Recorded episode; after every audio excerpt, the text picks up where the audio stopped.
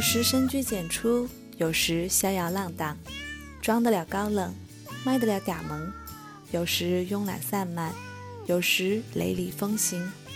我们爱它宠它，却可能永远不会懂它。只有猫知道一切。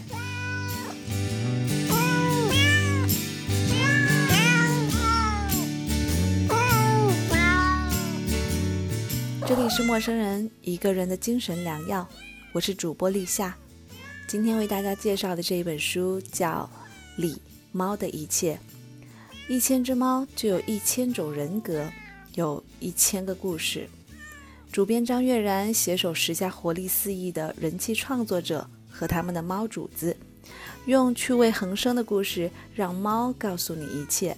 收听本期节目仍然会有我们的赠书福利哦。关注我们的微信公众号 m m o o f m，或者是搜索“陌生人”找到我们。声是声音的声，不是生猴子的生哦。当你看见了两颗红色的小药丸的图标的时候，点击关注就可以成为我们的耳朵了。然后回复“我要书”三个字，就有机会获赠这一本《李猫知道一切》。那么在接下来的时间里，我们就一起收听。关于这猫的十四个故事吧。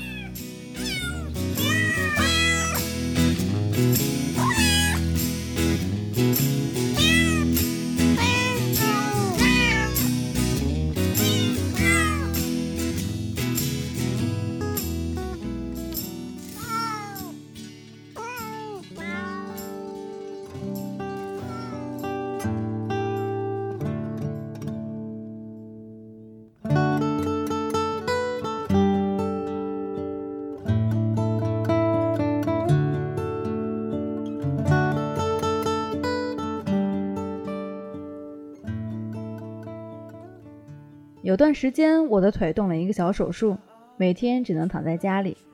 这时，我的猫便很爱来找我，它经常就躺在我的床边，让我觉得非常安心。面对与它建立的这种关系，我感到非常舒适。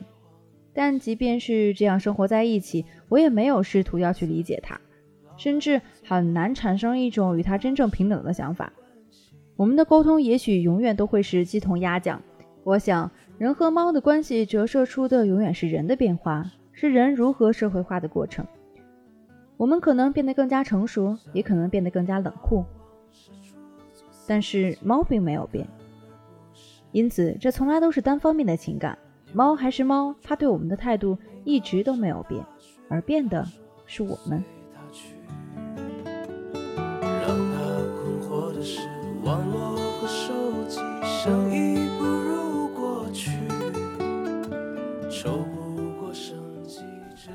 京都有很多人家养猫，它们自由出入有松树、杜鹃花、蔷薇、竹叟的小院儿，浅行屋顶、墙垣、山寺。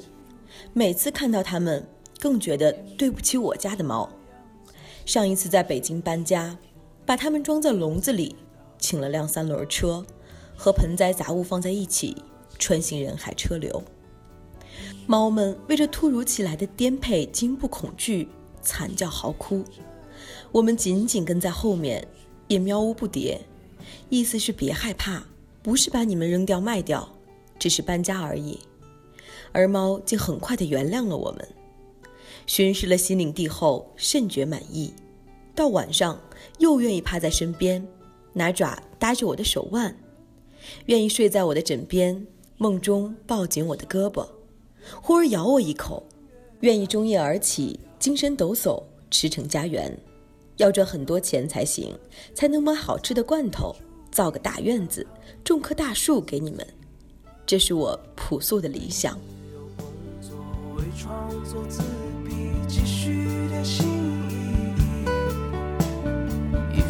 在嘴里，出入在哪里？有个小城，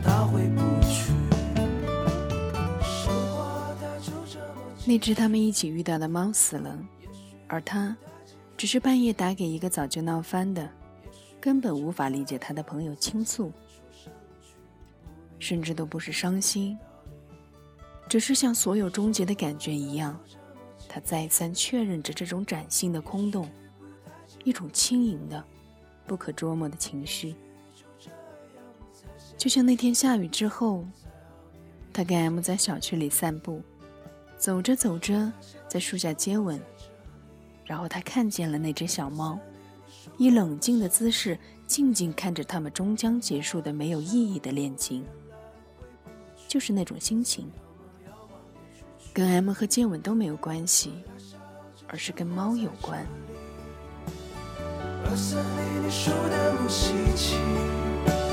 长大没想过，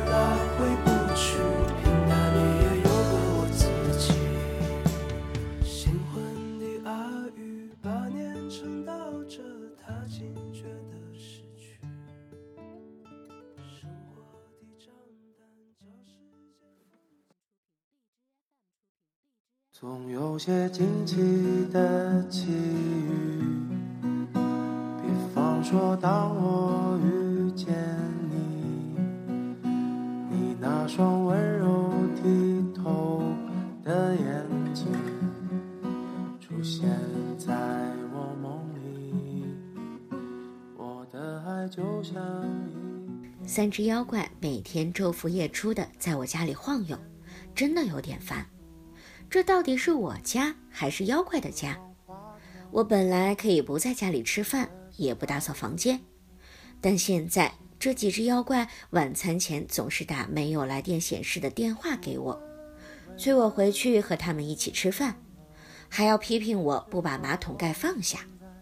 我经常就很恼火，怀念以前晚上边加班边吃外卖的自由日子。最讨厌的是他们拉着我玩捉影子的游戏，全家一个人三个妖怪，只有我有影子。玩这个游戏必定是我输，他们三个就在我的背后叽叽喳喳的笑成一团，我很烦，就经常找借口多加班，好晚些回家。怕你会掉入选择题，我把感情自私的那一面隐藏。最终没有看见克罗娜的遗体，她被收走了。知道这个消息的当天下午，我去了一趟那条岔路口。那个路标看起来就像是死亡的标志。路边没有任何踪迹，没有血迹，没有什么车祸的迹象。天很冷，我打了个哆嗦，有些恶心。这种恶心的感觉，只有在面对痛苦的时候才会降临。我哆哆嗦嗦地回到家，哭了起来。新的生活一下子被毁了，我充满怨恨。我恨透了我所在的柏林郊区，恨透了我住的这块荒原。好好的在北京都没出什么事儿，怎么会呢？如果早知道会这样，我肯定不会带他来这里生活。如果你还是没法相信，真的没关系，我会安静的离去。关系，我会安静的离去。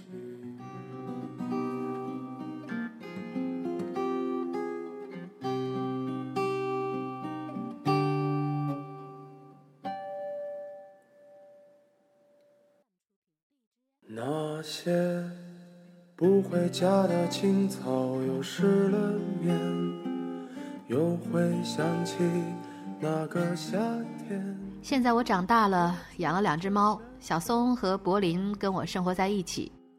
养猫对我来说就是成人，学会担起责任。我不觉得童年有什么愉快的，处处受制于人。养猫后，我照顾它们，再也不会有人告诉我应该把猫送走。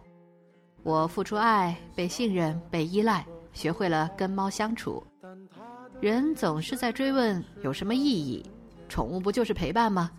可是这并不需要意义。爱不是结果，爱是原因。关于孤独，人们已经谈论的过多，可是我还是想说，有天我沮丧极了，整天躺在床上一动不动。小松跑过来舔了舔我的眉毛，整理了仪容，接着他蹲在床头也不看我，他什么都不会说，但是我却得到了安慰。再见吧，再见吧，苗小姐，你不会理会我出现过的昨天，跟随那一缕阳光，就能找到最美的世界。我一直不知道养猫的男人都是 gay 这种说法有什么科学依据。把这个理论逆反过来，难道养狗的女人都是蕾丝？那我真好奇，地球人口是怎么膨胀到这一步的？我反倒觉得啊，养猫是所有懒惰、懈怠、专注网游和撸管，但又想养个动物的直男们最好的选择。猫不会像狗那样动不动就叫唤，不需要你每天牵出去遛，不用你在公共场合捡起粪便，也不用你帮忙洗澡，不用担心它在人家的车轮边上撒尿被车主逮到，也不用担心会咬到别人引起纠纷。最最重要的一点是，它不会每时每刻都缠着你，要求和你进行心灵上的沟通。每一个和作女谈过恋爱的男人都知道，这种内心的宁静是多么的珍贵啊！别让灵魂徘徊在这黑夜。我知道你不会迷失。弟弟养成了自己的习惯，睡前的整理工作可以长达一个小时。舔舐毛皮时发出有节奏的轻响，擦擦擦，擦擦擦。如果我足够安静，还能听到他的舌头舔动时发出的温润的声响，是那种极其细密的水泡爆裂的时候的轻响。它健壮起来，西晒的夕阳洒到棕红色的地板上，橘色的绒毛构成了一轮剪影。只有在那种金色的光线里，会有那么一点点埃及的气氛。但它怕冷，我去买了一支电油钉，整个冬天都没有关掉过。他几乎要把头卡在这页面中间，享受地眯缝着眼睛。在最冷的那几天里，连我也紧挨着油丁工作。我和他就像在浓缩的小宇宙里相依为命的共生体。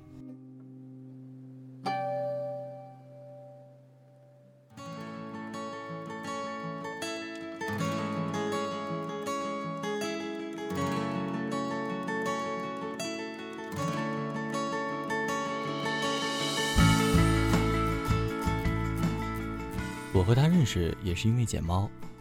很多年前，我捡到一只白猫，求人收养，结果朋友介绍了他。那时我并不知道他会成为我女朋友，想必他也不知道。他在地铁站入口的天桥上等着，拎起装猫的袋子去坐地铁，替小白猫安排去处。我们在捡到猫很多年以后再次见面了。现在，他仍然会遇到很多的猫。他住的小区花园里就是流浪猫的约会地。春天会有很多小猫来到这个世界。他问：“猫猫吃饭是和人上厕所一样需要排队的吗？”小区里有几个喂猫点，每次开饭时路过喂猫点，都看到一只猫在用餐，然后后面排了好几只猫，跟银行取款机前排队一样，隔开至少一米的距离。今天下雨，所以他们在树丛下面一边躲雨，一边排队。也许因为以往的快还是熟悉的。我欢喜你的长相，你的叫声，你亲近人的性情。虽然你不过一只甚为平凡的黄鹂花猫，闲来无事，我拍摄你各种姿态，在屋顶上的，在地上打滚的，大嚼猫粮的。你是我生活里唯一保持长久关系的流浪猫，也是我在单位里最早认识的朋友，是刚上班朝九晚五的巨大慰藉。在你的成长期，你几乎不曾离开我们院子半步，你被许多人照顾，也爱许多人，但我多情的以为你最爱我。随时随地，只要我一在院子里高声叫咪咪，你十之八九。会立刻出现在我的面前，急切的、热切的，脚前脚后。有时啊是真饿了，有时盆里却分明有食，这样我就知道你只是着急让我摸摸你，摸摸那并不顺滑，然而温暖的黄色毛皮。只要我手一靠近，你喉咙就发出咕噜的声音。你是想告诉我，和我在一起，你很快乐吗？还是熟悉的，为什么还有总之看你了。也许你走的是我没有走过的人生。刀瞬间被收回鞘中。母亲突然蹦出这么一句，拿起瓷杯喝了最后一口拿铁。苗子再次望向中禅寺湖，白色的雾气四散未散。他们似乎也没有找到用自己填满进去的形状。随着时间的流逝而彷徨、踌躇着。他想起棉猫的前爪，暗中使劲的小小前爪竖着耳朵。午睡的小猫，他把过去和未来都推进了湖边的白雾中。棉猫抓住的是此刻一放松就从脚趾间溜走的善变的此刻。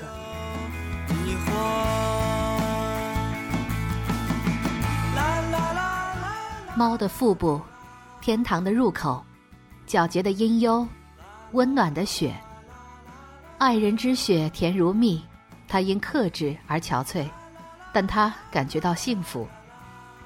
F 在他喜欢的音上变成了强音记号，他又想出一个比喻。饭量奇大的家伙，仿佛饿死鬼托生似的，永远都吃不饱。我把老久不用的一个玻璃烟缸刷干净，满满一缸子猫粮，我的手两把的量。吧嗒吧嗒，吃完还守在那儿不动，仰头看着你。有时我呼噜着他的小肚子逗他：“你说说你，你吃的那么多都去哪儿了？怎么就是不长肉呢？快给我长成个大肥猫吧！”每当这时，他好像也知道理亏似的，用极其短促的一声“那”来回应，两在外里，脸上挤成一团花样的美笑。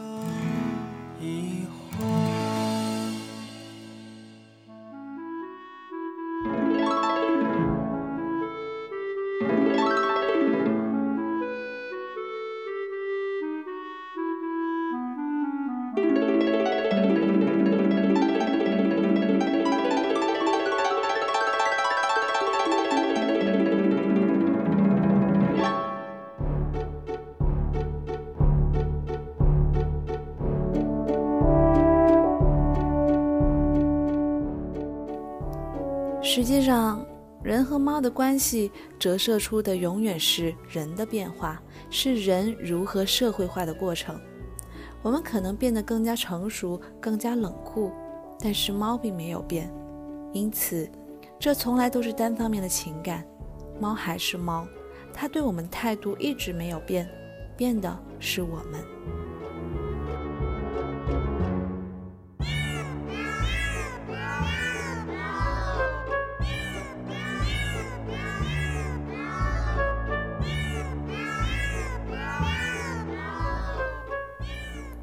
今天的节目到这里就结束了，我是主播立夏，感谢您的收听。想要获得此书，关注陌生人公众号 M M O O F M，或者是搜索陌生人，就可以找到我们。当你看到两颗红色的小药丸图标，点击关注就可以成为我们的耳朵啦。记住要回复“我要书”三个字，就有机会获得这一本书哦。好了，我们下期再见吧。